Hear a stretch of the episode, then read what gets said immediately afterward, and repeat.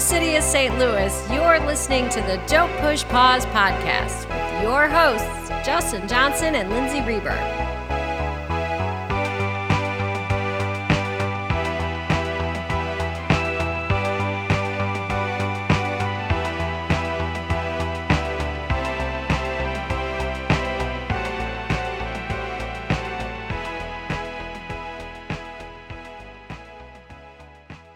Welcome to the podcast.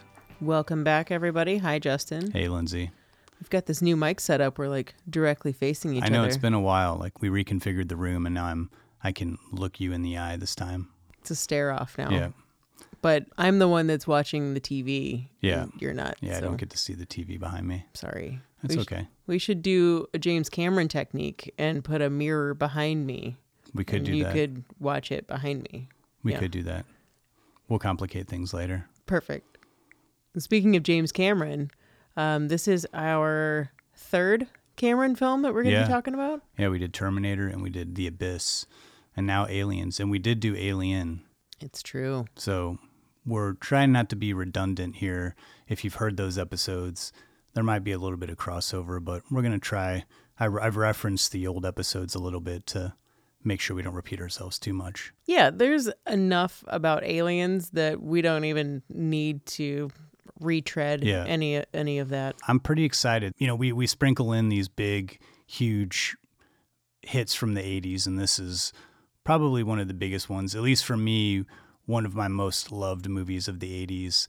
And we talk about this a lot recently of like movies that have stood the test of time and they feel modern even though they're, you know, going on 30-something years old. And man, Aliens to me is like, it is very slick. This is one of those movies where I wish I could have been someone who was like of age to see this in the theater. I was a kid when this came out, but I just imagine that this movie would, you know, I've read some comments of people that said that, you know, they did see this in its original release and said, you know, they were just completely floored, like kind of frazzled coming out of the theater because this movie's so intense. And it really is. This is one of the more intense movies that I think I've seen. And it does a good job of carrying over the story of the original Alien, but it's its own movie. And I think a lot of that, almost all of it, is because of Cameron. And Cameron loved the original 1979 Ridley Scott Alien movie. It is a feat by itself. Everything about that film is a standalone story and vibe and tone. Everything is its own thing, especially when you compare it to the sequel. And I think that that's one of the things that makes the sequel so wonderful and is a continuation of the main character, Ripley. It is a completely different like vibe, everything about it. Like the first Alien is about, you know, kind of like being alone and isolated, and it's very haunting and creepy. Like I think of the first Alien movie as a horror film. It's a horror science fiction. This one is not set up the same way, and it's rare in a franchise where you can say that the sequel is as good or at least on the same footing as what came before it. And Aliens definitely up there. And we'll get into a lot of this in a little bit here, but just in terms of sequels, I mean, this has always been talked about as being one of the best sequels of all time, and I agree with that 100%. But I also think this was at a time where they weren't making sequels out of just everything. Mm-hmm. You know, now if a movie has a good opening weekend, there's a story. Usually an article comes out like 3 weeks later. It says, oh, they're already thinking about, you know, the sequel. And it's like a sequel is made to anything now, even if it's wanted or not. You know, Alien was a big movie. It was a movie that a lot of people loved. It was kind of groundbreaking. And there had been some time had surpassed since it came out. You know, there was about 6 years. They didn't just crank Aliens out right away. So there was a lot of thought and time put into it. And we'll get into a lot of that here. We'll get into Cameron coming on board, writing this script. We've talked about this before in our Cameron episodes where you don't really think of James Cameron is much of a scriptwriter, but he really did, you know, write all of his movies pretty much. And, you know, you can look at this movie and think it's a big shoot 'em up action movie, but there's a lot of depth to the characters and he adds a lot of, I think, real life situations, and then, you know, adds a lot of like the bureaucratic stuff of the government and how things happen, and makes it very clear and very quick moving. And so we're not caught up in like sort of a unclear story that we don't know what's going on and you have to watch it like 50 times to figure out what's happening. Another thing with Cameron that it's easy to forget is that the guy's an artist, and there's a reason, you know, he starts out with something like Terminator and then moves on to Aliens.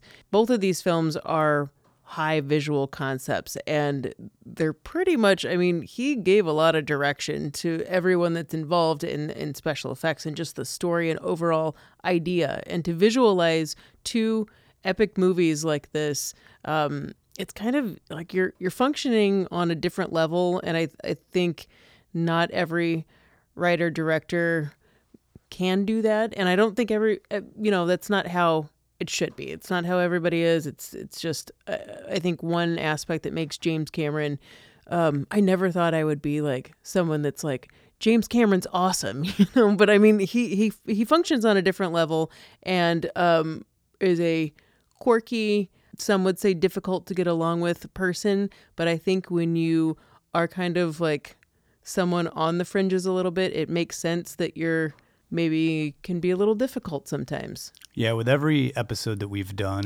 on Cameron, my appreciation level of him grows, yeah, you know, exponentially. And he really has become one of my favorite filmmakers. And I was the same way. It's like James Cameron, you know. I think he comes off like really lofty sometimes. Yeah, and you're like, yeah. And, come on, man.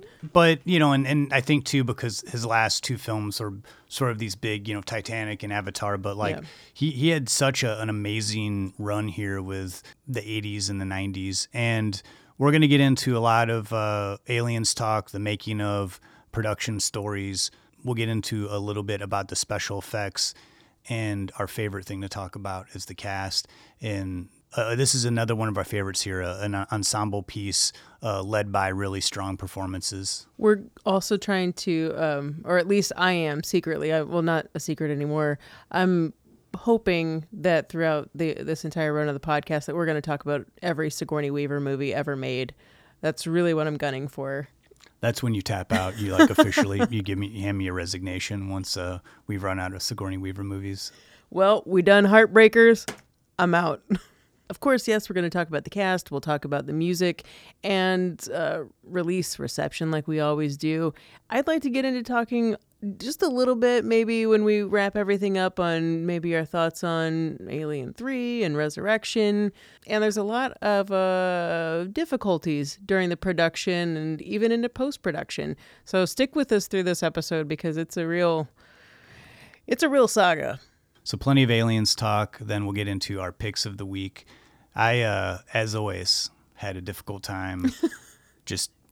You changed your mind a few times again. I always do. I don't know what's... I'm like someone that's like flipping channels like constantly, and I just spend about 3 hours never landing on the movie, and I'm just like up half the night just like trying to decide on something. Yeah, one night you sent me like 4 different options. Yeah. I'm like, just pick one, man. I don't care. I did, yeah. Sometimes I need you to just freaking pick a movie. And I did. I landed on... which is like the last movie I thought that I'd use for my pick of the week, but Rambo First Blood Part 2, co-written by Cameron, who wrote it, you know, when he was in the middle of writing Terminator and Aliens. And I hadn't seen it since I was probably 12 or 13. And man, I can't wait to talk about it. I was really, really surprised at my reaction to that movie. Ooh, I'm anxious to hear about this. I saw all of the Rambo movies when I was a kid, but it's probably been since I was younger than 12, I think, since I've seen any of them. Now is the time to get back into Rambo. I'm telling you. I think I have to. Yeah. Another thing is Rambo always looked like my brother to me, so it was a different experience for me. And your brother was like cut and got his body fat down to 2%. I don't know if he'd say that today, but certainly when he was 16, yes. Yeah. And what was your pick of the week? I went with a deep cut. I think it's a deep cut anyway for Sigourney Weaver, a movie that I found when I worked at a video rental, and I'm like, I've never seen this. What the heck's this about? It's called Death and the Maiden. If you like Sigourney Weaver's intensity, this movie is nothing but that. You've been on a real tear here doing picks of the week of movies that I've never seen. Well, there was that and her other one, Year of Living Dangerously. Yeah. Yeah. I'm not as hip to Sigourney Weaver's earlier works as you are. I grew up with her, man. Yeah. It's well, I'm gonna catch up. This I looked up Death and the Maiden. It looks really interesting. I think it was probably like too adult oriented when it came out for me. Adult oriented. Yeah, but I look forward to hearing about that. Oof. We'll round things out with our Murray moment, but before we get into our first clip of Aliens, Lindsay, can you give us your interpretation of what the hell this movie is about? So you guys ever heard of what an alien is? It's like a thing from another planet. It's kind of like that. The first movie is about one alien. This one's about a handful of them. Just a handful. You can fit them in your hand. Well, in this sequel to the highly revered science fiction horror classic Alien, we rejoin Lieutenant Ellen Ripley, who, after she narrowly escaped her last run-in with a vicious alien entity, then she blasts herself off into space, into hypersleep. She'd hoped that she'd be found by anyone other than the beast that she just battled.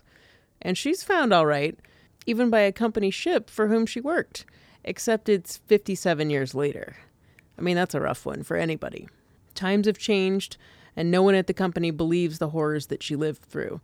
That is, until contact is lost with the now colonized planet from which Ripley had previously escaped. She's the only one who lived to tell what happened, and now, flanked by a motley crew of Marines and a giant arsenal of firepower, Ripley's convinced to help explore what happened to this now incommunicado colony. She's battled one of these massively terrifying alien creatures before, but the reason this movie is called Aliens and not Alien 2, well, there's a reason for that. I'm looking forward to finding out the reason behind that. Did I not spell it out pretty clearly? Thank you for that.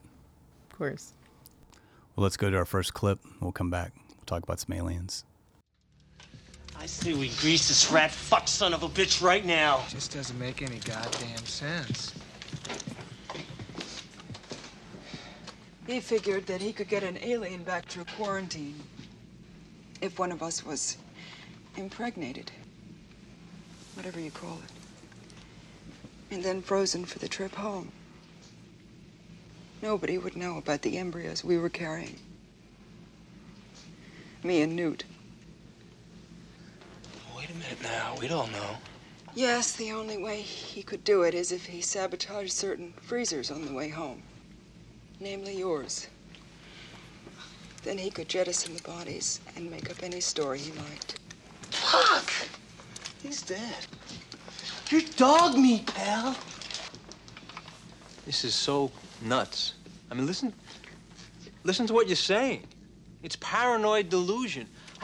It's really sad. It's pathetic. You know, Burke, I don't know which species is worse. You don't see them fucking each other over for a goddamn percentage. All right, we waste him. No offense. No! He's gotta go back. They cut the power. What do you mean they cut the power? How could they cut the power, man? They're animals. I watch it too with trackers checking the corridors. Move! Norman, watch Burke. I got him. Newt, stay close. I'll go this side. You do that.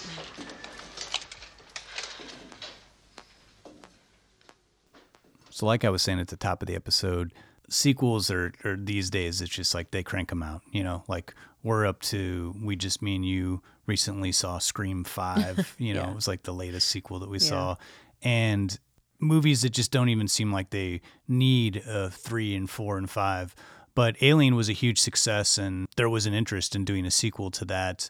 But there was a lot of red tape, a lot of legal battles over profits at 20th Century Fox that really stretched out. And by the time all that got cleared up, it was 1983, and that's a big length of time in Hollywood years. By 83, interest was sort of dwindling, but it still seemed like a very profitable move to make a sequel to Alien. Original producer of Alien, David Giler, was approached on the 20th Century Fox lot in 83, was asked, you know, if he had an idea for a sequel to Aliens.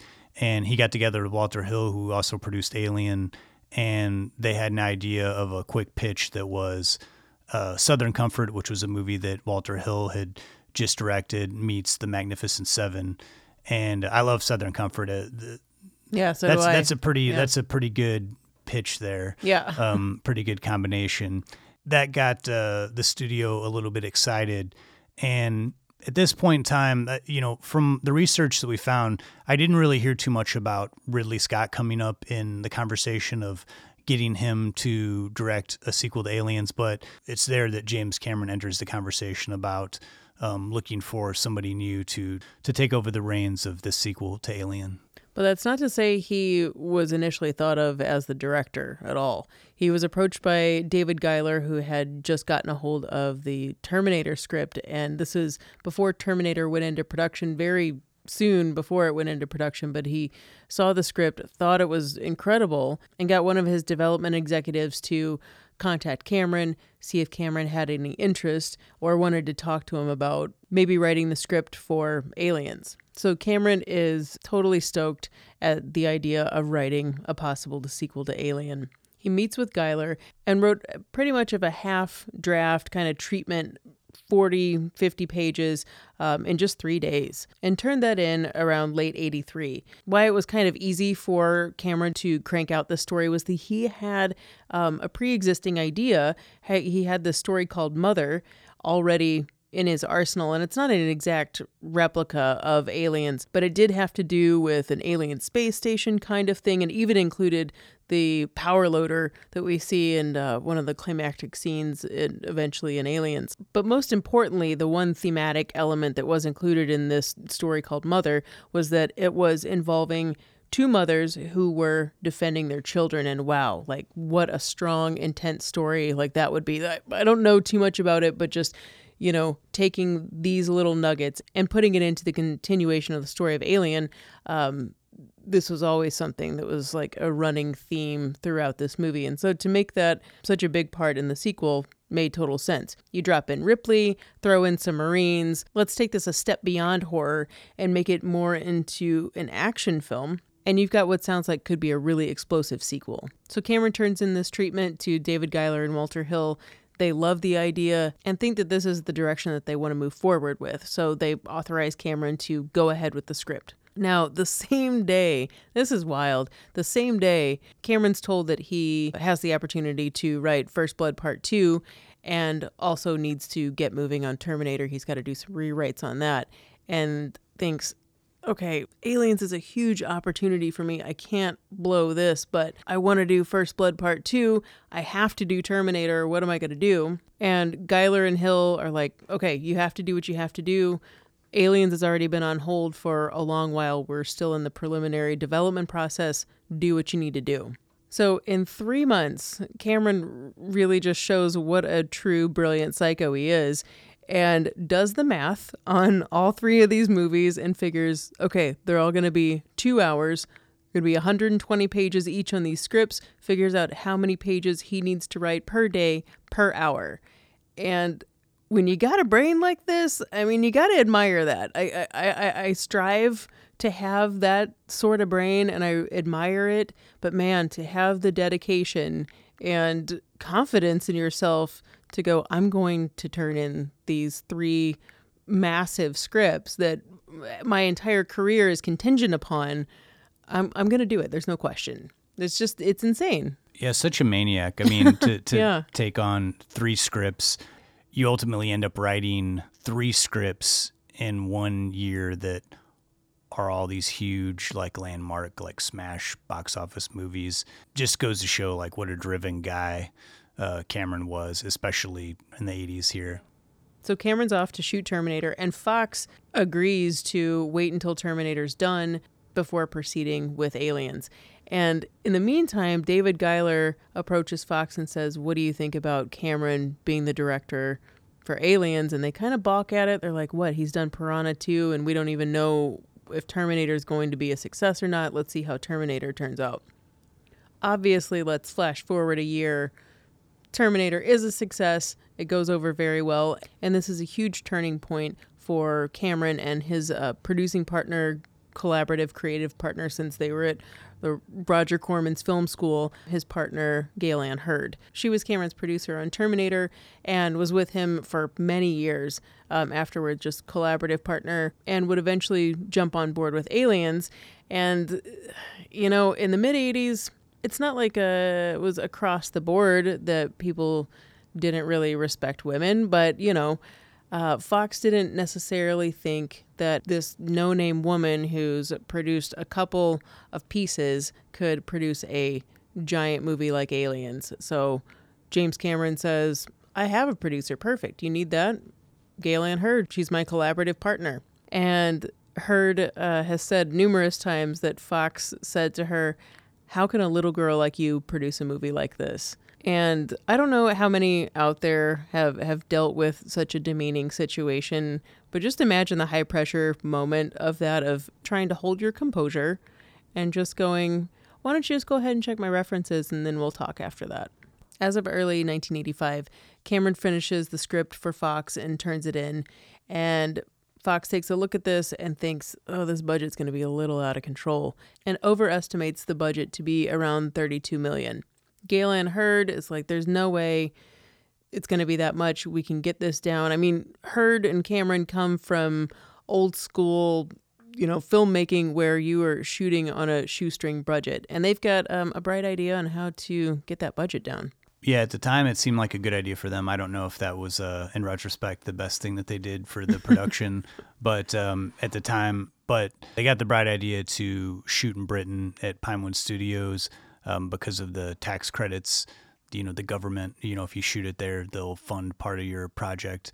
So they pitched the idea to Fox, well, we could shoot it in Britain, you know, we can bring the budget down, we can get more bang for our buck. And that seemed like a good idea. Things worked a little bit differently there. It meant that they were going to have to use a British crew that was already put together for them.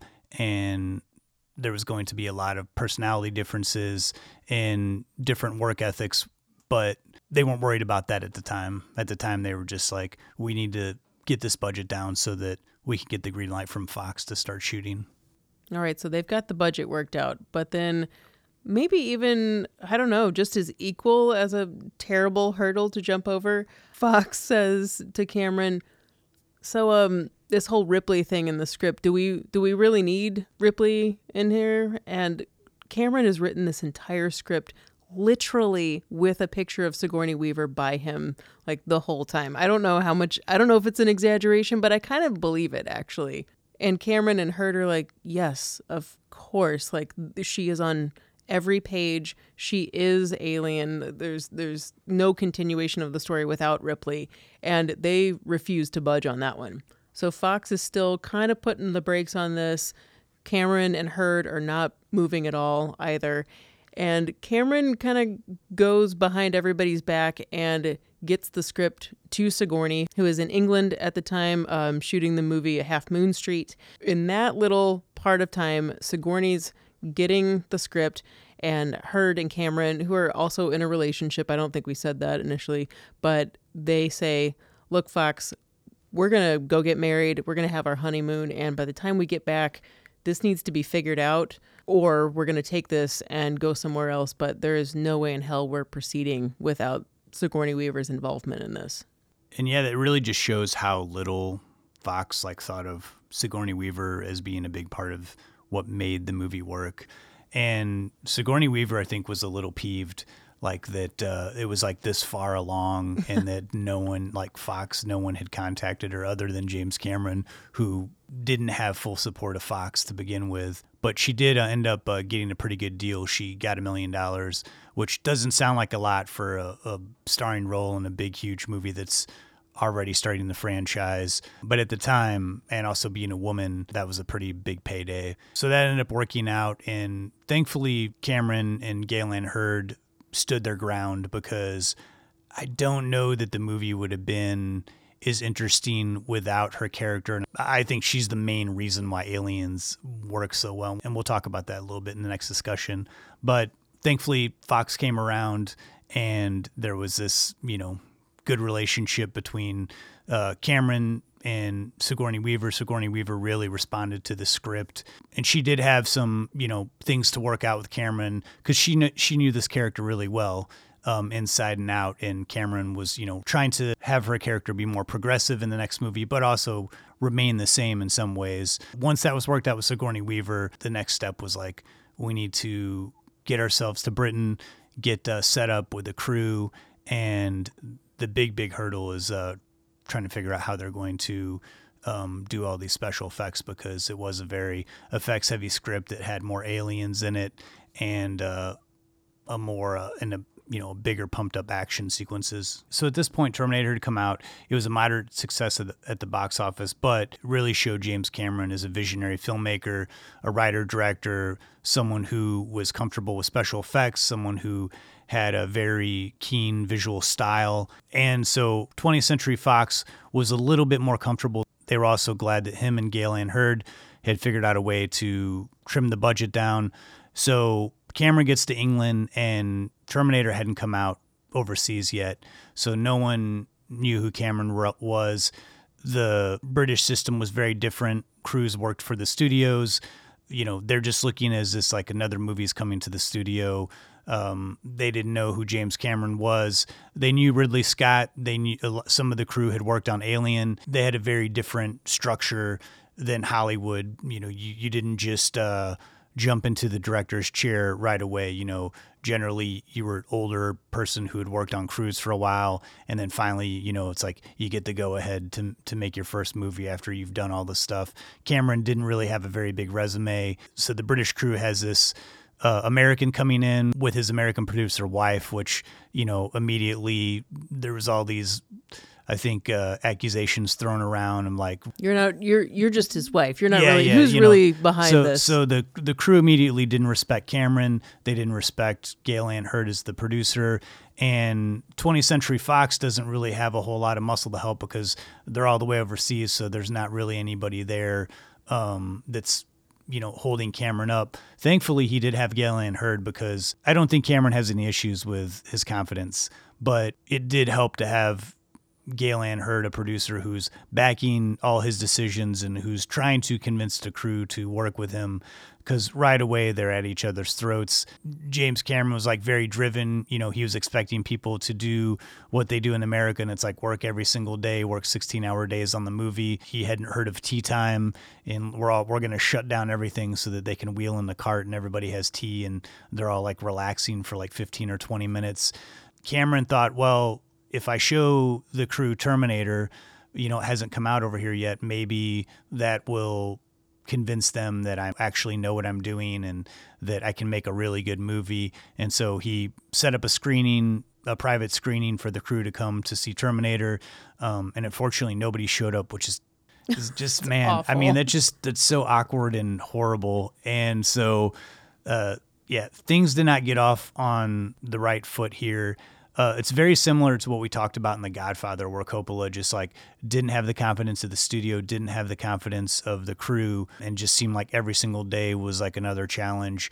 But I don't think that as many directors have the gumption and the wherewithal that Cameron does to just kind of, like, compartmentalize all the hate that you're getting from people and all the uncertainty that people have in you, and just focus on what's ahead and say, you know, what I really want to do is I have a very specific idea of what I want to execute here, and we need to do it, like, no matter what it takes, and you're either with me or you're out.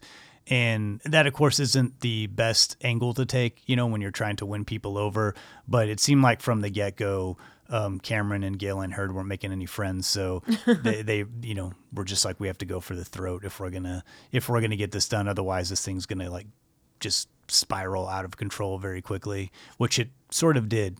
Now, in any given movie, the relationship between the director and the actors generally is the most important. You know, that needs to be functioning, and they need to be on the same page. But as equally strong would be the relationship between the director and the director of photography, especially if you're a director who has a specific vision on how you want your movie to look.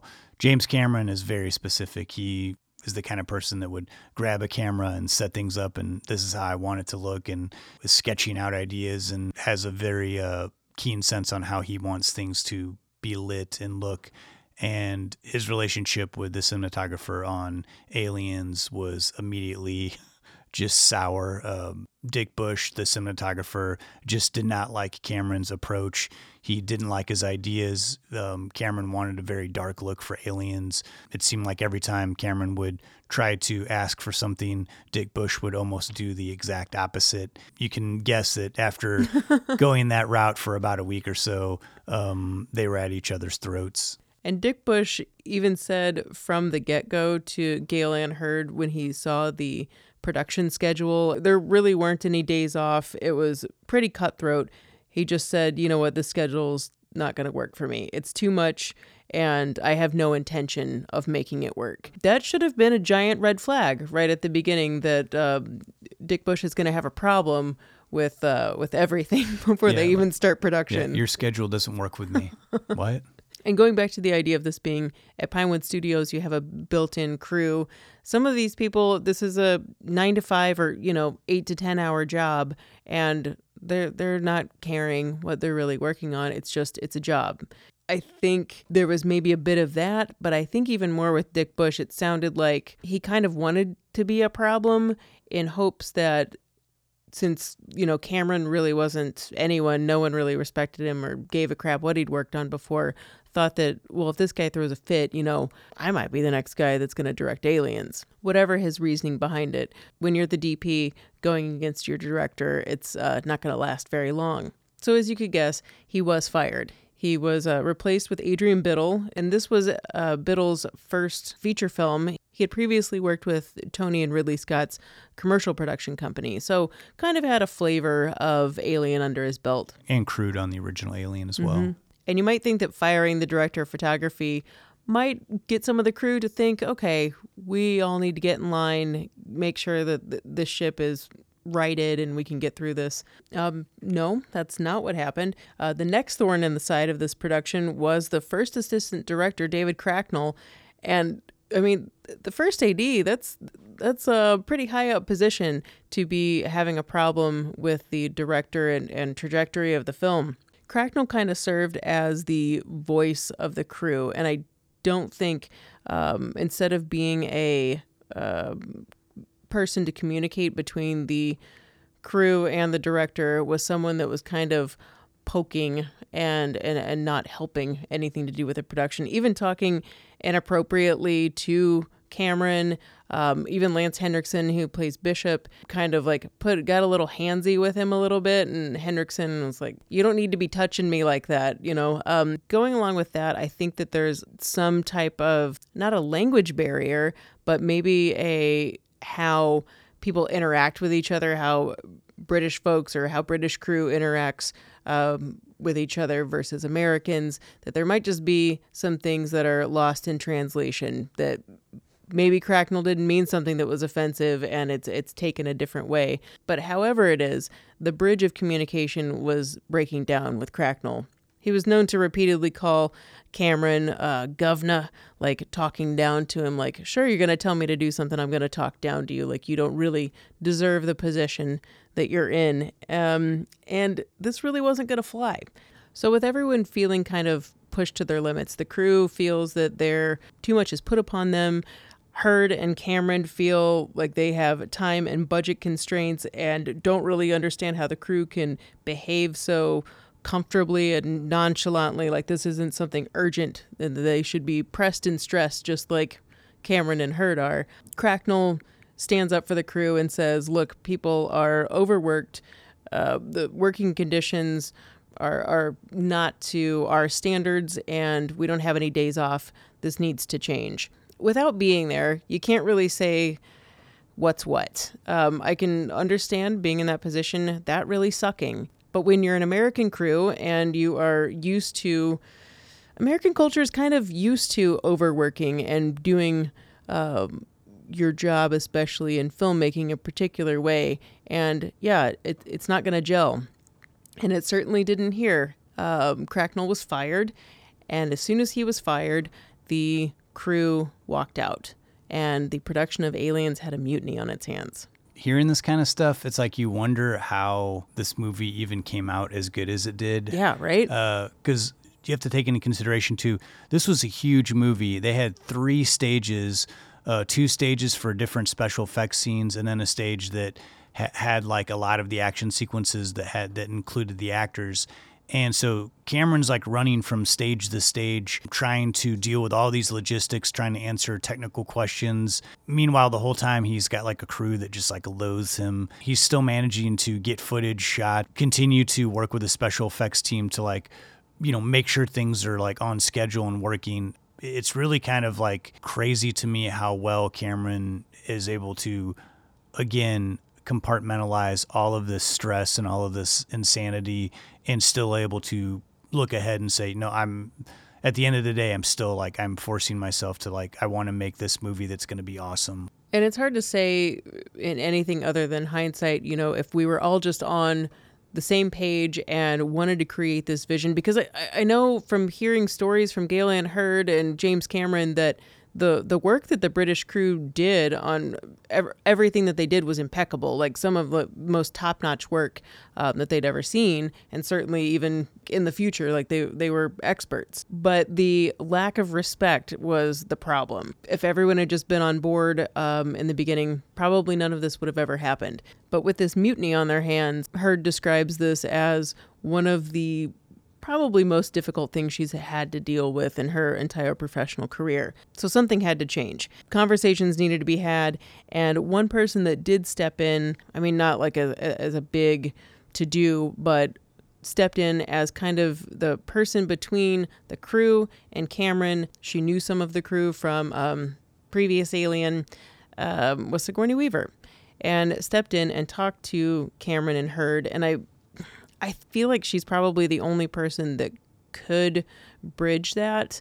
I'm not really clear on how she talked Cameron down or got them to maybe rethink firing Cracknell, but it seems like it came down to Sigourney and Gale Anne Hurd to facilitate this apology that Cameron would give the crew and say, look, this movie is going to be amazing. We do have to work together. I know that this is very stressful for everyone, and I know that I've been a giant a-hole, but I'm apologizing. I really want this to work. And it was kind of like the only time that the crew had seen him be an actual human and show any type of, I wouldn't go as far as to say warmth, but to show any type of emotion. I wouldn't say desperation either, but something bordering on that something other than just inhuman, asshole-ish behavior. And I don't think that there was an ultimatum given about hiring back Cracknell, but that's what they did. And hiring him back is what got the crew back on board. And with that, what divided everyone in the first place ultimately is what brought them back together, and thinking that, okay, we just need to put this aside and just get this immensely difficult project done and under our belt. And it's kind of like thanks to Sigourney and I think Gale Anne Hurd. And what James Cameron learned a valuable lesson that day after talking to the crew and showing his appreciation, which so many managers in this world should take note that a little thanks and appreciation goes a long way, longer than you think it would. Once the crew felt respected, things started moving smoothly. Though there was still a long road ahead. This was a very technical shoot. There was a lot of moving parts as far as like creating this whole universe, this whole world of these aliens and this colony set that they're at, that they're spending the majority of the time in the movie in. And thankfully, once things were smooth out with the crew, Cameron could focus 100% on making this movie what it is. And luckily, one department that never got any guff from James Cameron was headed by Stan Winston, who was in charge of all the special effects, visual effects. And that was because Stan Winston had worked with Cameron before and didn't really have a problem with him and respected his vision, knew exactly what he was like already, but kind of served as the buffer. So luckily, that was one department to start with. And yeah, let's get into some special effects and everything that makes Aliens what it is. And a lot of this stuff, Stan Winston was able to work out before they went to England, in his own workspace. He was able to figure out structurally how to make some of the mechanics work. They obviously already had like a blueprint of some of the stuff, like the face huggers and the big alien. They wanted to keep some of the look of the original film, but also bring something new in so the audiences had something new to see, to look forward to. And this idea of there being like tons of these other aliens and like eggs hatching and another bigger chest bursting scene. A queen. Yes, a queen. Not to get into the whole big debate of like, again, like practical and CGI and all that stuff, but I've watched this movie multiple times in the last few weeks, and the effects do still really, really hold up. Some of these effects are like very simple, like watching some of the behind the scenes special effects documentary, you know, them like pulling a face hugger by a string and then doing some reverse camera, old school reverse camera techniques. James Cameron realizing that these scenes can be put together in a way where you're not going to see strings, you're not going to see all the hidden effects, and that it's going to come together and look like a seamless action scene. Because there's probably like 5 or 6 pretty big set pieces here where we have actors interacting with the aliens. And a lot of what happens in the later Alien films, where Cameron was still using the less is more, we're not going to show this thing nonstop. I think that's what made Alien so scary and terrifying. You know, once we get to some of the other sequels, we're starting to see these aliens so much on screen more than the actors that I don't know. The more I see a monster in any monster movie, the less scary it becomes. Cameron visualized this movie as like very dark and very gritty, and the style of this movie is different from Alien, and it is much more an action movie. There's a lot of guns and that kind of special effects going on, and mechanical special effects and explosions that wasn't needed in the first movie, because the first movie is more insulated and it's a little more intimate. You know, the crew has known each other for a while.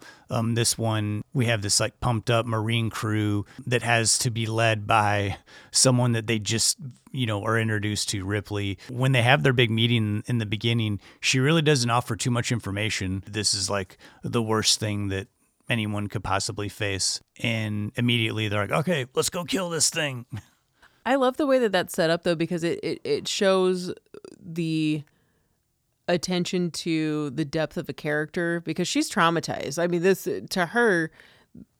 thing that happened on her previous ship was like 3 days ago. So in trying to impart like, no, this thing just killed my entire crew and you guys don't care. It's obvious that Cameron's really trying to show like Ripley is like, I'm talking to people that don't care, but I don't know how else to impart this information that we're all going to friggin' die unless you pay attention. But, yeah, I love the setup for that scene. You and pretty much everyone else who loves this movie, the sequence between Ripley in the power loader suit and the Queen is iconic. Like it's an incredible scene. I loved learning that in that power loader suit, that it is a giant muscle bound dude that's in that, and Sigourney's basically standing on the tops of his feet, so they're working kind of in tandem.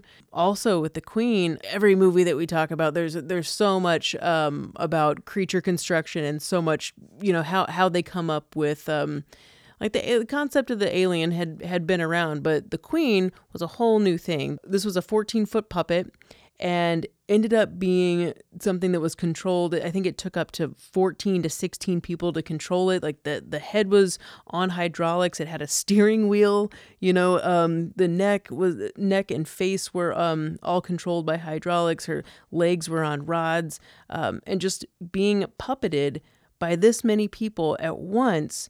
I mean, it's wacky to think about. Like, and you see it on screen and you don't see the strings. You don't see any of this moving. And the way that she moves is spider bug-like and looks completely natural in this thing that is not anything that we've ever seen before. That scene is just one of my favorites. Also, if you ever notice, the Queen, her teeth. You notice this, Justin? Her teeth are different than your typical minion.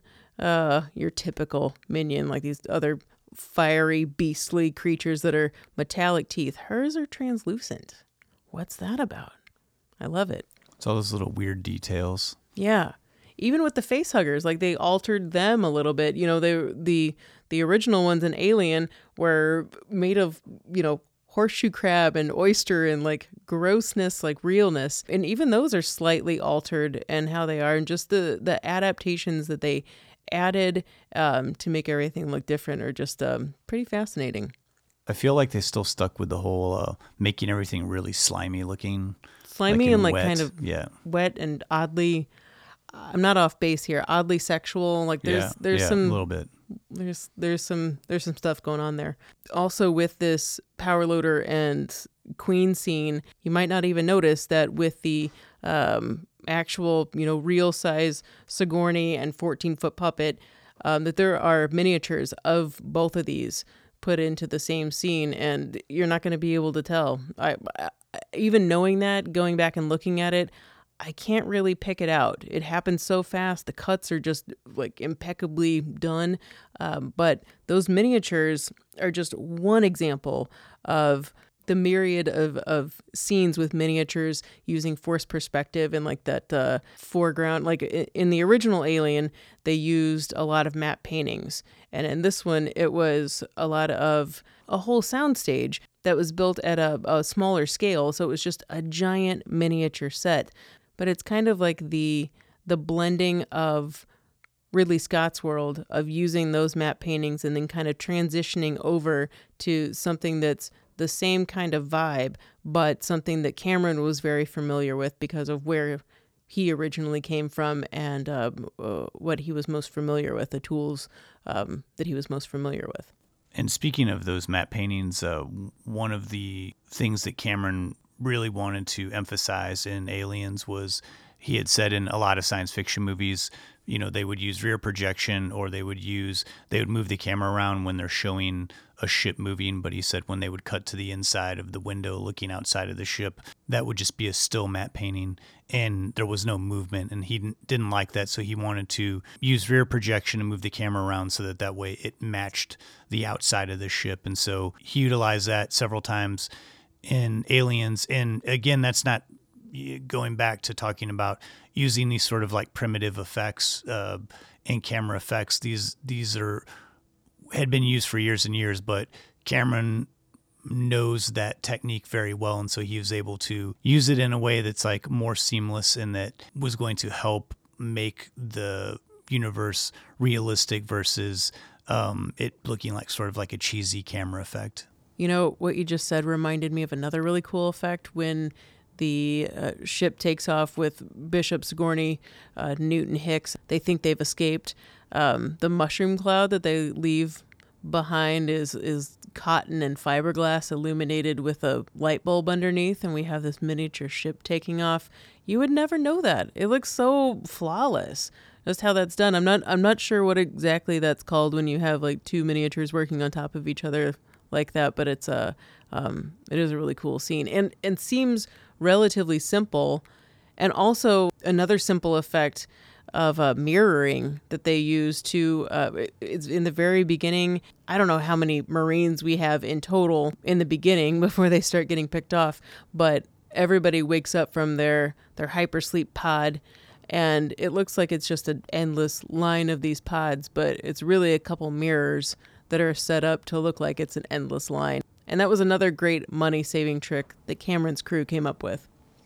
I think it's pretty cool that Cameron used all these sort of like cheap B-movie tricks that he used on Roger Corman movies and brought him to like a huge studio, like super real-looking miniature model, but then utilizing some of these little tricks that he picked up along the way. Yeah. And consistently in a lot of Cameron's movies, and what I think makes good science fiction movies is his use of saying, all these tools and weapons that these guys are using, they look like something that would exist in the future that's similar to something that we have now, because essentially most technology is like something that we had before, but it's like there's an advancement made. And so like the little welder tool that they use and throughout the movie where they're opening stuff and closing it back up, it's like a little handheld, like, they can open anything that's like steel and metal and then seal it back up really tight. And the gunnery pack that Vasquez is using, it's like almost like wraps around her whole body. All these little props and weapons and tools makes this universe feel real. And the operators of a lot of those weapons, and really the aspect of Aliens that keeps us grounded, is the entire cast, giant cast behind this movie. So let's go to another clip and we'll come back and we'll talk about it. Well, that's great. That's just fucking great, man. Now what the fuck are we supposed to do? We're some real pretty shit now, man. You finished. You all right?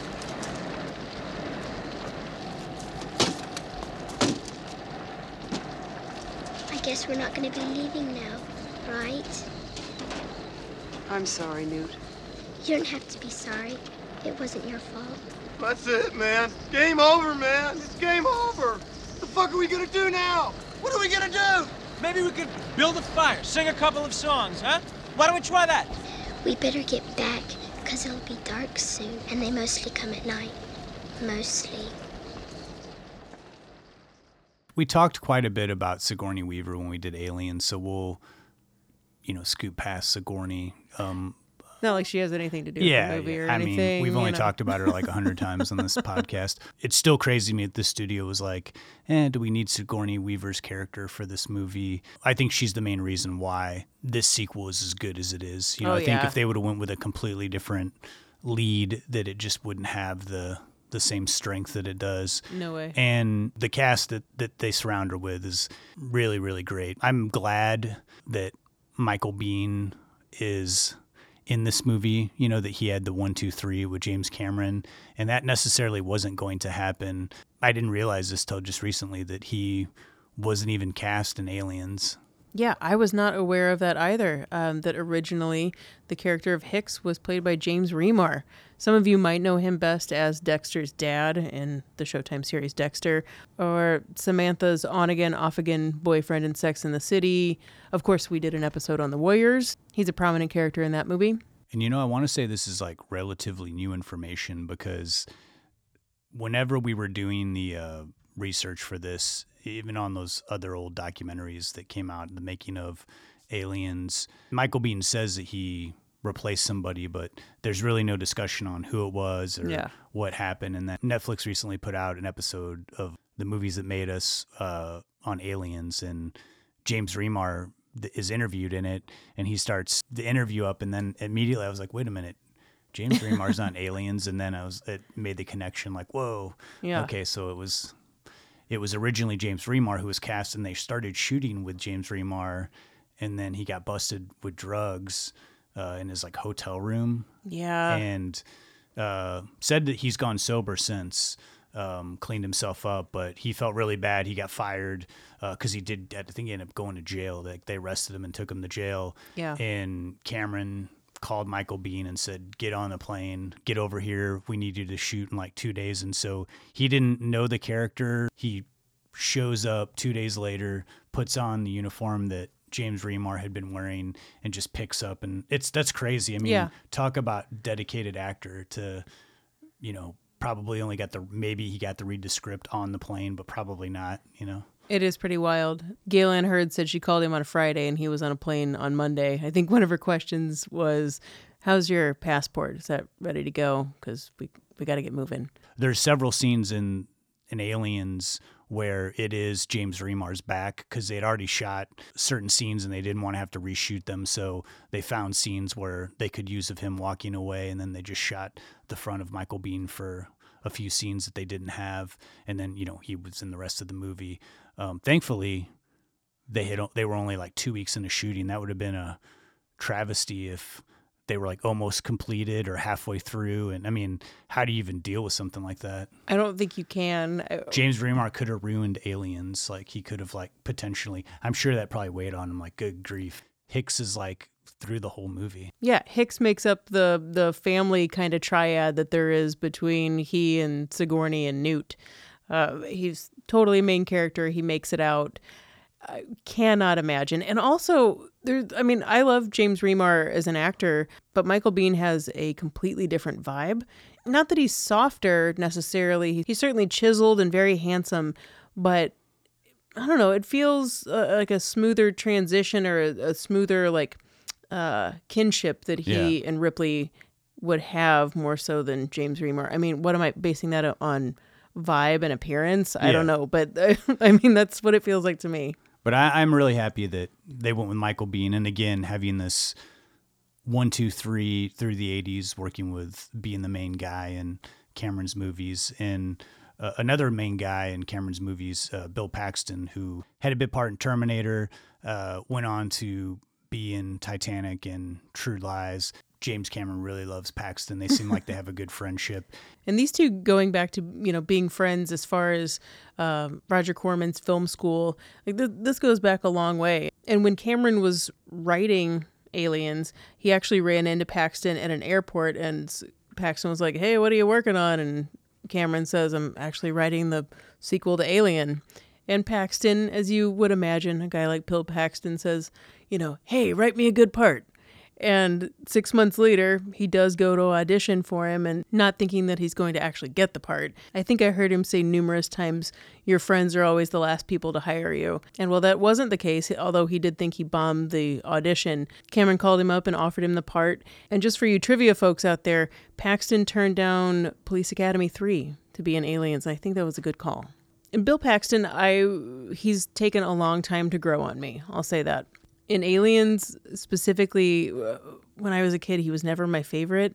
And now, years later, and many viewings after, I really see the character of Hudson as the audience. For instance, in his death scene, that's when I feel like the ground has just been ripped out from underneath me. That's when I have no idea what's going to happen. How are we ever going to make it out of this situation? And it's because Hicks is the one that you identify with. He's freaking out. He's kind of a blowhard a little bit. Bill Paxton is always great at being a blowhard. But once his character eats it, you're like, well, no one's going to make it out of this. When I used to watch this as a kid, he just seemed like the goofy character. I mean, I always liked him. But watching Aliens now, it's clear his character is so essential because he is the audience to us. And when he's so confident in the beginning and so cocky, but then ends up being the one who's like super scared, it totally ups the stakes and it makes the movie that much more scary because you're like, oh man, this guy was not scared of anything. And he was like ready to charge in with his guns. And now he's totally freaking out and like, we're going to die. Yeah. And in a lot of action movies, you know, the secondary characters, tough guys like that, they never get scared. So you're never really scared for them because if they're not worried, the audience isn't worried. And Cameron, I think, is good at doing that, is like having like a central character like show fear and like be unsure of that they can handle this situation. Another tricky thing that Cameron does is take a character who you feel like should be scared and make them one of the bravest out of them all. And that comes in a little package by the name of Newt, played by Carrie Henn. And I think as most Hollywood directors would say, it's risky just having a child actor in a movie. You know, it's hard to get them to perform. They're not always the most professional of actors with a lot of experience. They can only shoot so many hours in a day legally. And Cameron not only uses a kid, but like puts a kid in an action movie in some very terrifying sequences, you know, especially when you have really good actors around, someone who just doesn't have the experience, it's going to stick out. Good on Cameron, you know, good on the casting of this to find somebody who really did a great job. And it's nuts to me that Carrie Henn this is her only movie. She just did this and that was it. Yeah, to not pursue acting after doing a movie like Aliens, that's a bold move. And she was actually one of the members of the British cast that were used in this film. And 3,000 actors of the British Actors Equity had to be auditioned before they could even go to North American actors. And one of the most interesting things I heard when Gale Anne Hurd was talking about casting for a young role like this was that so many child actors that they auditioned were commercial actors. And every time they delivered a line, they would smile at the end. And oh my God, can you imagine playing Newt and, you know, you deliver the lines that she, I mean, that girl doesn't crack a smile at all. And Carrie Henn had no professional training, hadn't been in even a school play. But in the end, that's what served her so well and what landed her the role. And that's funny to me that all these kids were like, they're so used to smiling in commercials and smiling real big.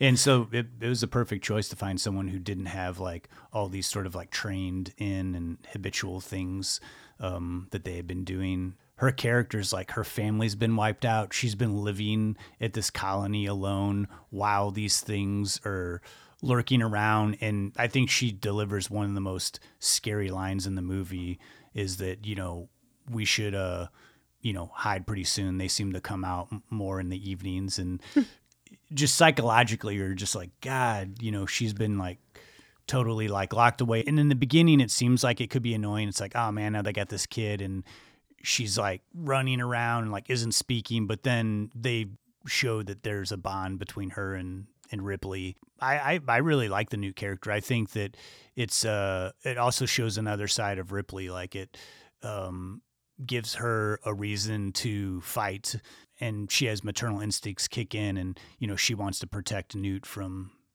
you know, especially after all that she's been through. If Newt can survive this, then at least maybe we'll make up for this entire colony. It's been like completely like annihilated from these aliens. And also the daughter that she didn't get to watch grow up that has since died since she was in 15 years of hypersleep. The other thing that I can't help but notice about Newt and the sequel to Aliens, Ripley has to go back for Newt. She's escaped. Newt's been captured. She's in a cocoon. She's got to go back for her, just like she did for Jonesy. It's the same kind of evolution of this mother instinct, which is awesome that Cameron keeps that train rolling, because it is something that is so persistent throughout the franchise. Most obviously, you know, because it is the xenomorph, the alien is the, you know, it impregnates you and gestates, and, you know, that there's that theme. But the whole undercurrent of two mothers fighting, that being the alien and Ripley, I just love that theme. And I love that it gets brought back around. Jonesy, the cat, is left safely back at home, but we're left to save Newt. And I keep going back to Cameron here, like referencing his script writing, because I do think it's undervalued a lot of times. We've seen so many terrible sequels where there's just like winks and fan service and all kinds of stuff. And granted, this was a different time when this movie came out. They weren't just trying to do fan service, but bringing something back that we've seen in the other movie. And Cameron does that with the synthetic of Bishop. And, you know, in the first Alien, we see that this has been a very evil character. And so when it's introduced that there's a synthetic, Ripley's immediately, like, pissed off and, like, keep that thing away from me. And it's awesome how, like, angry she is immediately. I mean, just disturbed. And it's a very Cameron move to take a character who was evil in the first one and then flip it around and make them good, you know, in the sequel, kind of like he did with the Terminator in 1 and 2. It is a cool thing to not have him be evil and that essentially like help Ripley at the end. And also you feel when he gets like ripped apart, even though it's a synthetic, it's still like there's like an emotional drive there that's pretty graphic, and it's awful. Yeah, awful scene. But Lance Henriksen, who had a bit part in Terminator, and someone also who's friends with Cameron, and Lance Henriksen is like, he's like the king of B-movie sci-fi. Yeah, I mean, he's just like relentlessly been in so many of these sci-fi movies, and when you see interviews with him, he seems like, you know, he's like, hey, you know, I'm happy that I have this life. And he's been in some really awesome movies and some just really like grade Z bad grade Z. In Aliens, he's really great, and I think he does have that very calm, like the way he speaks is like very calming. He can be very warm but also very cold. I think it's the best version of any time that they've done a synthetic in the Alien franchise. He's put in the best performance. Yeah, I'm glad you brought that up, because I totally feel that Lance Henriksen is the best version of a synthetic or robot in the Alien franchise.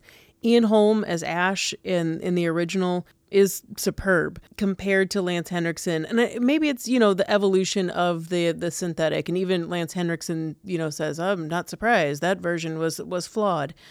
He seems more robotic. And Lance Henriksen, like you said, the right balance of warm and cold. But he still feels, you know, not completely human. Maybe it's his baby ashen white skin, too, that adds to that. Yeah. And also, too, I think that Ian Holm's version of the synthetic feels almost like homage to HAL in 2001. Yes. Whereas the Lance Henriksen version feels like its own thing. It's like this new model that is, you know, can we trust it? Can we not? And for being such a clean cut character, even though a synthetic, Henriksen is pretty rough around the edges, a little primitive, and he's a tough dude, and pretty much the exact opposite of who he would frequently ride to work with while filming, which was Paul Reiser, who played Burke. For a lot of fans of Aliens, Paul Reiser's the one that sticks out like a sore thumb. He does to me, but I like that he does. He doesn't fit. He's not supposed to fit. He's clearly the villain. So when I'm watching Aliens and it dawns on me that, oh yeah, Paul Reiser's in this, it's not like, it's the guy from Mad About You. I'm like, oh no, it's this total a-hole that reveals who he truly is, that he's a scumbag that would rather throw any of these Marines straight in front of him than actually have any balls behind him. But Paul Reiser does a great job. I think he does a good job. He's the only thing in Aliens that I'm not the biggest fan of, and I do fall in that category of the... Yeah. And mainly because it feels very one note. It's kind of like the one character where it's like, government is bad, or like corporations are bad, and it's like so just one note. Very Cameron, though. Cameron. But you make a character that despicable, it's satisfying when they die, you know, mm-hmm. So it's like one alien kill that, you know, you're almost kind of rooting for. But, and I'm glad, too, that they don't spend a enormous amount of time with him doing the double cross. You know, it's kind of dealt with pretty quickly in the movie. We don't have it be, like, in the third act, like, stretching out that long. So I think it's, you know, he's in, he's out. And really, he never confesses to anything. It's only his anxiety sweats that he tried to make Ripley and Newt these carriers so he could smuggle this alien back to the company that they work for. Yeah. Locking him in that room's pretty effed up. Oof. God. I mean, that's when everybody else realizes that's what happens. It's like, yeah, we should off this guy. Yeah. Totally. There really are so many people to talk about in this ensemble cast. I mean, Mark Ralston, who plays Drake, totally wonderful. Apone, Al Matthews, man, you didn't last long. And for being an actor who was the only guy with actual military experience, it does kind of suck for you. You didn't make it longer. It does come across, though, that he really is, like, has military experience. He's very believable.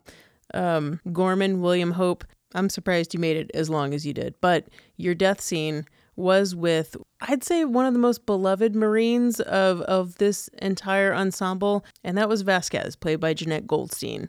She's one of the more memorable characters in the movie. She kind of predates the pumped up version of Linda Hamilton in Terminator 2. You know, this is 1986, so it's like generally you can only have one strong female lead in the movie. And, you know, Cameron is able to squeeze in a second one because he's Cameron. And why can't there be a strong female lead in an action movie? Clearly her character, I mean, it wasn't written for because Cameron wrote it, but I mean, normally that character would be a man. But the way that she's written, the camaraderie that she has with everyone else, it is so inclusive that it doesn't feel, I mean, aside from like some one-off jokes that are, she razzes people back just as much as Hudson or Drake gives her any guff, she serves it right back to him. And Cameron used her again for Terminator 2 as John Connor's foster mom. And she looks so different in that movie. I completely forgot that she was in that until you just said it. Before we close out the cast real quickly, in case there were any questions, because this is a super gun-heavy, military-heavy action movie, all of the actors, aside from Sigourney Weaver, Paul Reiser, and Lance Henriksen, and of course Newt, they all went through like 2 weeks of rigorous training on how to hold a weapon with special forces officers. There's definitely an air of legitimacy throughout the whole picture. So I think that, you know, there's sometimes you can watch some action movies and it does seem a little, I don't know, clunky sometimes. It is not that in Aliens. And yeah, I'd say 2 weeks of training. Yeah, that'll whip you into shape.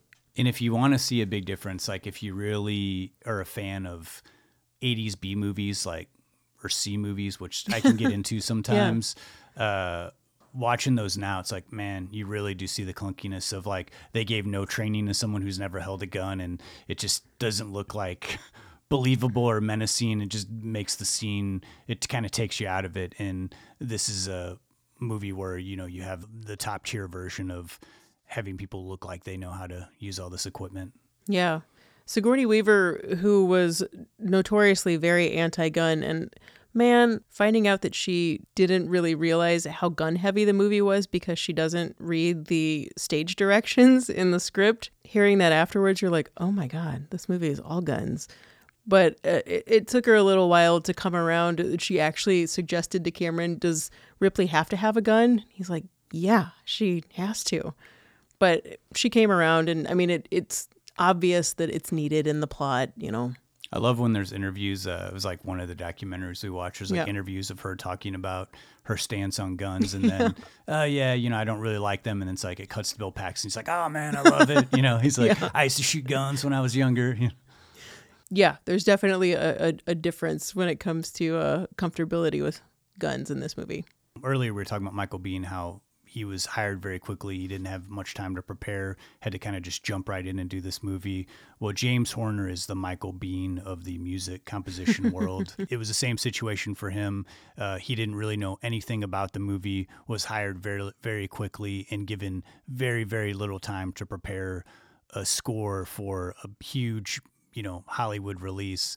And granted, James Horner, one of the greatest composers of all time, not insane that he was able to come up with something so great for the movie, but the time crunch and the circumstance surrounding it is a pretty amazing feat. And that time crunch just kept getting smaller and smaller. Like, it was 6 weeks from the release date, and Horner had not seen a cut of the movie or started writing the score, let alone started recording. We hadn't even got to that point. He knew the general concept, and for someone that is as talented as he is, he can come up with a melody, but without knowing particular beats, you're going to have an incomplete score. Eventually, a cut does come around to him. He does score it, not having the music printed or anything for musicians to perform it, but working up to that. And 2 days before recording is set to go, there are massive edits and changes to the film, which is going to completely alter your entire score. And Horner, the drift I got was that he's a very together, controlled guy, but a perfectionist like Cameron described this experience as inhuman to expect someone to be able to make such massive edits in 2 days and be able to get all of this music together, write it, send it to copyists, have it out for musicians to perform it. I mean, it's nuts. And he said this to Cameron and Hurd, and I got to give it to Gale Anne Hurd for being such a ballbuster. She said something like, well, if you can't do it, we'll find somebody who can. And James Horner, again, very controlled, says something like, I'd like to meet that person, whoever can do that, because I don't know one person that could. It was like 5 or 6 days when this needed to be complete. Somehow the dude cranked it out. I don't know how or how much hair he pulled out of his head to make this happen, to record it, and it be such a masterpiece that it is. But there's kind of two climaxes in Aliens, and the music in that, if that doesn't rev your heart up and make you just want to pass out from the building anxiety and tension, I mean, I don't know what will. And that piece specifically is used in multiple action movie trailers subsequently. So many trailers that use that. Dun-dun. Like something's about to explode. Yeah, you're like, oh my God, what's going to happen? It really is one of the best scores that I feel has resonated with me, that I know it so well. And for a film score that sometimes they're understated, sometimes they stick out, but for one to have such an emotional impact and to be written on a deadline. I mean, what a talent. This is James Horner's version of cranking something out. I just cranked this out. This and his relationship with Cameron clearly didn't sour. He went on to score Titanic and win the Academy Award and, several other awards for compositions. I think they needed some time apart because it was a little I don't think anyone was mad or any bad blood, but it was certainly two perfectionists were I don't know what you're going to do, but we're going to make this work out. But yeah, coming back around, that shows how pro they are and that they know that they can trust someone with their level of intelligence and follow through. Well, the final theatrical cut of this movie ended up being just a little over 2 hours, which Luckily, with so many things running on such a tight schedule, the first rough cut, edited by Ray Lovejoy, ended up being pretty close to what Cameron wanted, which I would think would be such a relief for someone editing this movie together when you're on a time crunch. But the main reason that the studio wanted it to be, you know, not too shy over 2 hours, and I guess this is a pretty common thing, was to maximize the amount of times a movie can be shown in a theater in one day. Makes total sense, but when you also understand, and if you're somebody who's seen the extended edition, and maybe we'll get to that, but when you know what was left on the cutting room floor, you're like, man, this could have gone a second longer and it wouldn't have felt long in the tooth. It's crazy to me that just over 2 hours was like lengthy for an action movie. Yeah. Compared to today, where the new Batman movie that came out is like clocked in at like 3 hours and 8 minutes, and most of the Marvel movies are like 2:45, 2:50. It's like nuts. And this movie doesn't feel long to me at all. I think a good length for an action movie is like 1:30, 1:45, depending on how simple the plot is and the setup of the characters. But with Aliens, it's like, we already know Sigourney Weaver's character. It's like, we know who Ripley is. We don't need to like spend an hour setting her up like they do with every Spider-Man or like Batman movie. It's just like, don't we all know these characters? Why do we have to spend the first hour like relearning about the character again? But I think that's what's great about this movie, is that it just kind of kicks into overdrive right away instead of reiterating information, that we've already learned in the first movie. This movie really just does not stop at all.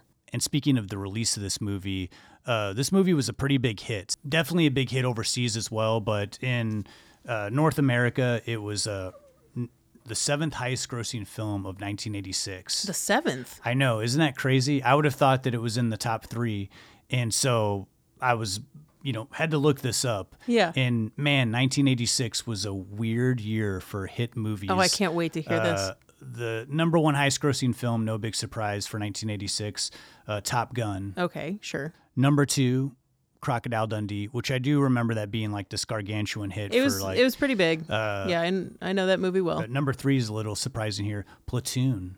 Oof. Third highest-grossing film in 1986. Yikes, that's dark. Then we go into, sequel city here with Karate Kid Part 2. Okay, followed by Star Trek 4. They had built it up. Okay. Still not the Aliens yet. Before Aliens, though, sixth highest-grossing film in 1986. Okay. Back to School with Rodney Dangerfield. I mean, Dangerfield made $90 million at the North American box office, and then we get to Aliens, rounding out the top 10 with The Golden Child, Ruthless People, which was a surprise to me. I mean, made it in the top 10, and wow, 10th highest-grossing movie, Ferris Bueller's Day Off. Very wow, this order would be so different nowadays. Oh yeah, it would all be superhero movies. Yeah, that's true. Or sequels. I mean, all of these movies have varying great degrees of merit, but I cannot believe Alien was number 7 out of all of those. Wow. I think we can agree that out of this top 10, mm-hmm, Aliens is the best movie of all these by a great distance. Out of all, I'm collating, as Ash would say, an Alien. Yes, completely. Yeah. Number one for me. Me too. And even though it was only the seventh highest grossing movie of 86, it's still, for a sci-fi horror war combat movie, it was recognized by the Academy Awards and nominated for 7 awards: Best Visual Effects, Sound Editing, Sound Mixing, Original Score, Production Design, Film Editing, and probably the biggest surprise, something that no one really expected, was Best Actress. Sigourney Weaver was nominated for Best Actress, and that's something that was unheard of for a sci-fi horror movie. And Sigourney Weaver didn't win, but who did win? I had to think about that for a second. Who won Best Actress in 1987? That was Marlee Matlin for Children of a Lesser God. A great actress. Yeah. Wonderful. I don't know the last time I've talked about Children of a Lesser God. I don't know the last time I don't think anyone's ever mentioned that movie to me in the million film conversations that I've had. Everyone that was nominated, though, in this category was wonderful that year. Sigourney certainly, had to battle it out, but geez Louise, it's no secret we're a fan of Sigourney Weaver on this podcast. This seems like a good place to stop. We'll come back to some Aliens talk. We'll probably talk about those sequels, but let's get on with our picks of the week. Lindsay, what was your pick again? Well, of course, I went the Sigourney Weaver route and did a movie called Death and the Maiden. I've said it before, but you've just been on a freaking roll here with picks of the week of movies that I somehow managed to miss when they originally came out, and I still haven't watched Death of the Maiden yet. I've got to get on this, so I'm the most curious about what this movie's about. I didn't even look it up. I figured I'd just wait. Oh, really? Yeah, so okay. I'm hearing this as this is as fresh to my ears as it is to anyone listening to this episode right now. Okay. Well, you may not have seen this, but you saying in the beginning of the episode that this was an adult drama, that is completely accurate. This is a very, very adult movie. I remember being intrigued by this movie because, well, one, Sigourney Weaver, and two, I love movies which began as plays. They're usually a pretty simple setup, but with a complex backstory, intelligent dialogue, and usually allows the audience to figure out the motivations for characters in the initial exposition. In the case of this Sigourney Weaver deep cut, we've walked into a weighty situation, finding a woman alone in her home in the middle of the night, obviously upset, a little perturbed. She looks a little paranoid as she repeatedly peers out her window. Piece by piece, as any good play does, our main character, Paulina, is revealed. Her curious paranoia becomes intensified as she overhears a news report on the radio about someone being named the leader of a commission to investigate horrific crimes from a former non-democratic regime. Then the power goes out. Sounds like the setup for a horror film, right?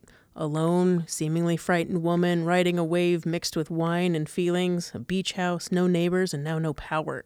This is somewhat of a horror story, just not the kind that you're used to. Paulina's husband, Gerardo, played by Stuart Wilson, returns home, out of sorts, having been given a ride home by a stranger after getting a flat tire. Paulina and Gerardo have some as-yet unidentified tension between them, revolving around what was overheard on the radio. Gerardo was named the person to head that investigative commission. But why does Paulina feel so betrayed? She's in so much pain, torment, and it's obvious to Gerardo, though he validates her feelings, but his decision to accept this position does go against her wishes. What are we missing here? A little later in the night, the man who drove Gerardo home returns for a seemingly innocuous reason. As soon as there's a rapping at the door, Paulina hides in the closet. Gerardo answers. The camera stays on Paulina, who's taking in every breath, every sound, every word coming from that stranger's voice. A small giggle of disbelief comes out as she covers her mouth. Geez, can this movie build tension or what? Let me just go ahead and break the news for you, because it's the entire reason for the majority of this movie. As she will later expound upon in painfully great detail, many years before, Paulina was held prisoner at the hands of the abusive regime that Gerardo has now been named the head of the investigative commission. And when she hears this stranger in the night's voice, there is no question in her mind that this is the person responsible for her weeks of torture. What unfolds in Death and the Maiden is Paulina taking this man, Dr. Miranda, captive and enacting some version of a trial, using her husband as an attorney liaison between the two parties. Dr. Miranda, played ominously too well by Ben Kingsley, clings to his innocence the entire time, Gerardo caught in the middle, and Paulina, who is shaken but confident and methodical in her decision-making. She's waited for this moment, but never planned that it could happen. The charges, Paulina says at one point, systematic beatings, electroshock treatments, multiple rapes while playing Death and the Maiden on a wobbly turntable with cheap speakers. I mean, it's just a rough time every time that she describes what happens to her. Sigourney plays Paulina with such conflicted depth and confidence, a blend of madness and giddiness, all stemming from this unalterable trauma she's experienced. I swear that jawline for days on old Siggy has never looked stronger than in this movie. Written by an academic and human rights advocate, Ariel Dorfman, who also co-wrote the screenplay, Death and the Maiden pulls no punches in its graphic, real-talk language, but also leaves the audience questioning everyone. Both Paulina and Dr. Miranda are staunchly set in their positions, with attorney for the people, Gerardo, left not knowing what to think. Sometimes he leans one way, but feels conflicted because he doesn't fully understand the effect of his wife's trauma. Paulina plans to kill Dr. Miranda if he doesn't confess in this at-home version of a court trial. While you imagine this story unfolding, picture it set by mostly candlelight, adjacent lamps, single-beam flashlights, moonlight, all darkness outside in this lone home. The tension building inside is more palpable and prolonged than any awkward encounter most of us have ever experienced. Out of an immense respect for this story and the manner in which it's told, I just can't reveal the ending of this movie, but you have to see the entire movie through. How Sigourney reached the core of this character must have really weighed heavily on her, because it is emotionally exhausting to experience it with her. The flawless vulnerability, strength, and madness encapsulated in a victim who spent every waking day affected by what happened to her. That's very real. It's difficult to imagine if you haven't lived through such a personalized trauma, but what Sigourney portrays gives such immense respect to women who have endured such anguish. Stuart Wilson, who I've always known best as the bad guy in Lethal Weapon 3, is a very serviceable conduit as the audience, conflicted in his emotions. And Ben Kingsley, between how his character is written and his ability to deliver dialogue with such a straight and leading manner, is absolutely chilling by the end of the film.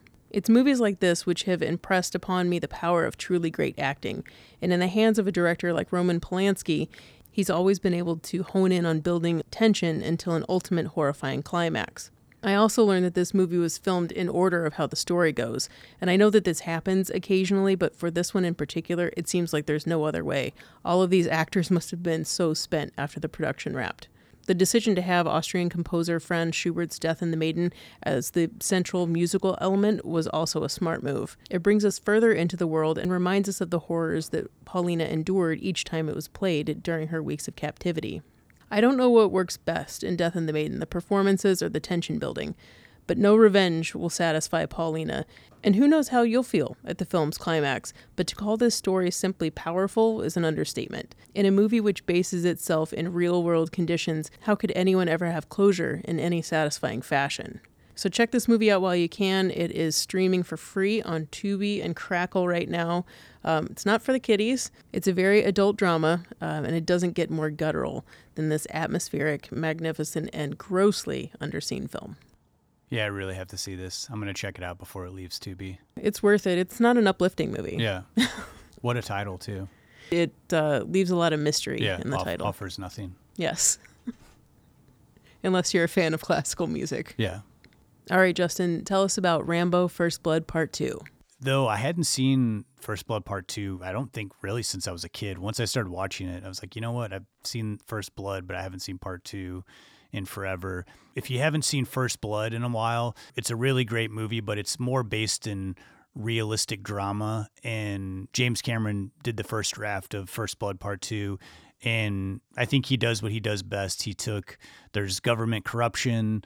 He made it less about the drama and more about the action and more about this character being more heroic. And also had a secondary character be a strong female lead. But the setup picks up 3 years after First Blood. He's been in a work prison for about 3 years, busting up rocks. And his commanding officer, who is the person who helped get him out of trouble in the first movie, comes and says, hey, you know, there's a secret mission. They'll reinstate you. Do you want to be in this prison any longer? And so he said, you know, why don't you do this mission for us and hopefully they'll pardon you and you won't have to go back to prison. And so they set up this mission pretty quickly. His assignment is to go into Vietnam, sort of going back into enemy lines and checking to see if there's any POWs left. And like these POW camps, he's kind of shocked to find out like, oh, there's still people there. And he said, you know, go in. We just want you to take photos. We don't want you to do anything. So as soon as they set it up, Sylvester Stallone like gears up. And now we see the first time of Stallone, this version of Stallone. There's all these close-ups of his physique. This is like mid-80s Stallone where he's now competing with Arnold Schwarzenegger. But he gets there immediately. Things go south. The government's not expecting him to find any POWs. And when he does, he's like, you know, I found him, you need to come in and help. And they're like, oh man, we don't want all this attention on us that we left soldiers there. So they basically aren't going to help him. They're not going, they canceled their mission on picking him up. They were supposed to pick him up in like 2 or 3 days. So this really pisses him off. His commanding officer didn't know about it. So he's like the Rambo hype man. The Colonel Trotman character played by Richard Crenna, he reminds me a lot of like Donald Pleasance, Dr. Loomis. He's just, you know, he thinks of Rambo as like larger than life. Like he's a killing machine. You know, he's trained for this. Like you have no idea how much power he has. And so he's always kind of hyping him up. And in It's True to Life, Rambo, essentially, you know, the next hour of the movie is him going in, getting these POWs and coming back for revenge. And this movie clocks in about 90 minutes, and there's really very little time wasted. There's some really great action set pieces, and it's a very simple story, but I think Sylvester Stallone does what he does best in this movie. And this was a wild year for Stallone. This was this movie was an international success. It like broke all these records as far as like international movies, and sort of was the starting ground of big, huge action movies doing better overseas than they do in America. But in 1985, he puts out First Blood Part 2 and Rocky IV, both of which were huge international movies, made like $300 million each at the box office, and kind of cemented himself in one of the top-tier action movie stars. The movie was directed by George P. Cosmatos, who worked again with Stallone in another one of my picks of the week, Cobra. He also did, prior to First Blood Part 2, he did a lower-budget movie that's really cool with Peter Weller called Of Unknown Origin. It's a creature in a house type movie, very worth your while. And then he also directed the classic Western Tombstone. So Rambo First Blood Part 2, if you haven't seen it in a while, I just start from the beginning, just throw on First Blood, go right into First Blood Part 2. I wanted to see Rambo 3 before we did this episode because I wanted to, you know, have done the trilogy. I didn't get to it yet. I suspect that that's the worst of them all. I did see the last two Rambo movies. There's 5 of these movies, if you can believe it. I haven't seen Rambo 3 in forever, so I can't speak on that one. But at least 4 of the 5, I can tell you, are worth your time. All of the Sylvester Stallone movies I watched as a kid and have not revisited, but definitely part of my childhood, and like looking up stills from this and the actors, I'm like, oh yeah, totally, I remember this happens in that scene, but I can't tell you like the story by itself. So I'm very happy to have this reminder. Those are our picks of the week: Rambo First Blood Part 2 and Death and the Maiden. Here's your Murray moment.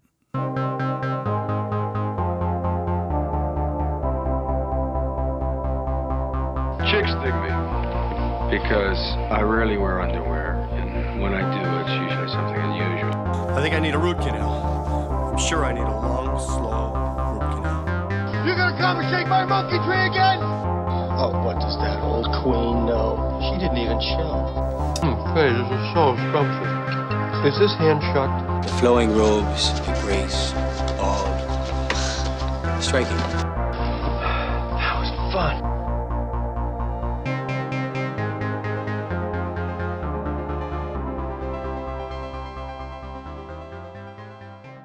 Because we've been discussing one of the best sequels of all time, I thought it was a good idea to revisit another sequel with Sigourney and Billy. Duh, Ghostbusters 2. Whether you dig this sequel or not, what will always keep me coming back to this one isn't really the legacy of Ghostbusters, but more the relationship between and evolution of the characters I grew to love from the original. Sigourney's Dana Barrett fought off Billy's Peter Venkman right up until the very end of the movie, and in the sequel, we find them as estranged former partners, Dana now with a baby, and quick fun fact, that was originally written as Venkman's kid but was ultimately decided against. But now Venkman is forcing his way back into her life, crudely and passively, with that kind of clunky charm attempting to woo her back. So let's take you back to this sequel and the playful harassing that Sigourney endured at the hands of Billy during the one and only date we ever witnessed between Dana Barrett and Peter Venkman. You diehards, you know the scene. Peter: if I had this kind of support on a 24-hour day basis, I could have myself whipped into shape by the end of this century. Dana: well, why don't you give me a jingle in the year 2000? Peter: why don't I give you a jingle right now? First of all, on a purely personal level, Peter's attempt at flirting is where I learned all my awkward, ineffective moves in the world of flirtation. Secondly, and more importantly, let's go behind the scenes of this one.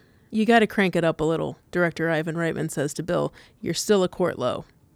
This is the last week of a 13-week shoot, and there's still so much to get done. The crew, Ivan, Sigourney, and Billy, have been at this scene for over 8 hours, and the two stars are sweating in the brightly lit restaurant scene. The stage is set, and this is going to be the moment. Then out of nowhere, Billy stands up, waving his dinner napkin in the air. Correct me if I'm wrong, but isn't this Academy Award nominee Sigourney Weaver's last shot of the movie? Of course, by this point, Sigourney has been nominated for Best Actress, like we said, for Aliens in 1987, and this particular year, Best Actress for Gorillas in the Mist, and the same year, 1989, Best Supporting Actress in Working Girl. And all three of these movies we've now discussed on this podcast. Leave it to Bill to get a chuckle from the crew and everyone who still just wants to get the scene over with, yet he's still continuing to stall. Apparently, throughout the film's production, during technical delays and timeouts, Bill had been concerned with reminding the crew to not keep the Oscar nominee waiting. Ivan Reitman's got to placate to his star. "You're right, Bill. It's her last close-up." Continuing to razz Sigourney, Bill says, "I say if she blows this scene, maybe she doesn't deserve the awards." The crew boos back at him. Okay, he corrects himself. "She thrives on the pressure," he says. Then he leans over to Sigourney, who's just putting up with this playful harassment, and whispers to her, "You know, you're not such a big deal when you're working with actors as tall as you are." Sigourney can't help but laugh at that one, especially when Bill follows it up with, "That's right, you can't work with Mel Gibson forever." Gibson, who starred with Sigourney in my pick of the week back in episode 87, The Year of Living Dangerously, clocks in at 5'10" and does kind of shrink when standing next to his 6' co-star. And admittedly, Sigourney does look more evenly matched with the 6'2" Billy. Another quick fun fact, Sigourney's height always played against her in her early acting days, so this joke that Billy's making is considerably funnier because she's become such a huge success by this point. Ivan eventually gets everybody to settle down, including Billy, and he and Sigourney finish the scene out. The crew cheers, and Sigourney stands, spins, takes a bow to wrap her time on Ghostbusters 2. And as the cheering dies down, Bill just can't help himself for one more round of teasing his beloved co-star. He says loudly while staring at Weaver's chest, "Is it just me, or can everyone see straight through Sigourney's dress?" This desire to have Dana Barrett and Peter Venkman back together is something that has even persisted into the latest Ghostbusters installment, Afterlife, in an in-credits punch-in which kind of only appeals to us diehards. We know there's love here between these two characters, and really, between these two actors forevermore. If you haven't heard a previous Murray moment concerning Billy and Sigourney, please check out episode 18, The Ice Storm, which was about a play the two did together in 2002 called The Guys.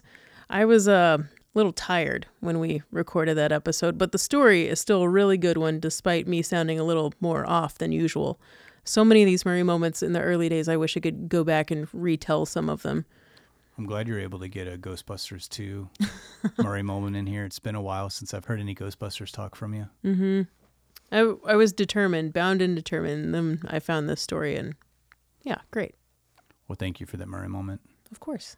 Well, we should close things out here pretty soon, but before we do say goodbye, let's talk about those Alien sequels just very briefly. Mm-hmm. I think we talked about them a little bit when we did the Alien episode. But I rewatched both the Alien 3 and Alien Resurrection before we did this episode, and I had never seen Alien 3, the re-edited version, where the studio they asked David Fincher, I think, to recut it because I guess that was a big disaster. Like they recut the whole movie, and he like disowns it, and he even was just like, "F off, I'm not gonna go back to this movie. I just don't ever want it to be a part of my life again." So I guess they found his editing notes. I don't know how, but maybe they're just making that up. But apparently they recut the movie in the way that he originally wanted it. I guess now that he's became a big, respected, influential director, they were like, "Hey, we should market this and we'll release this new version." But I think it came out in 2003, but I did watch that. And I will say, I was never a hater of Alien 3. I always was fine with it. I know it's not the greatest movie in the franchise, but I didn't mind it. And I do think that this new re-edit that they did, it's not new anymore, but I do think that this re-edit that they did in 2003 is a better version of it. And I really enjoyed it. I think it's worth checking out. It's you can find it on Vudu. You can rent it, or it's on the Alien 3 Blu-ray.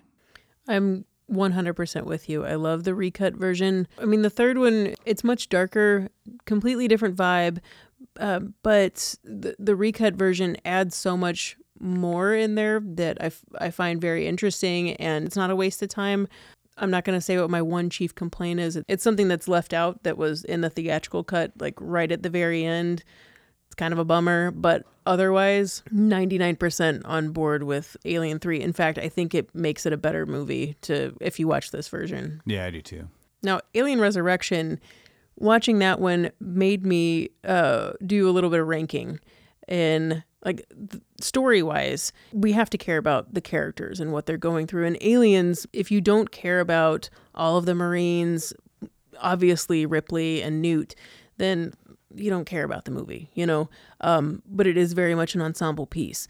The first one is so much more distinctive. It's lonely and isolating and very limited amount of characters. You can't help but care about them. 4 is the one where I don't really care about a lot of the main characters. I do care about Winona Ryder, who plays yet again, a reimagining of a synthetic robot character. But if I'm caring more about the rapists and murderers in the prison world of Alien 3 than I am Alien Resurrection, yeah, I'm gonna rank from.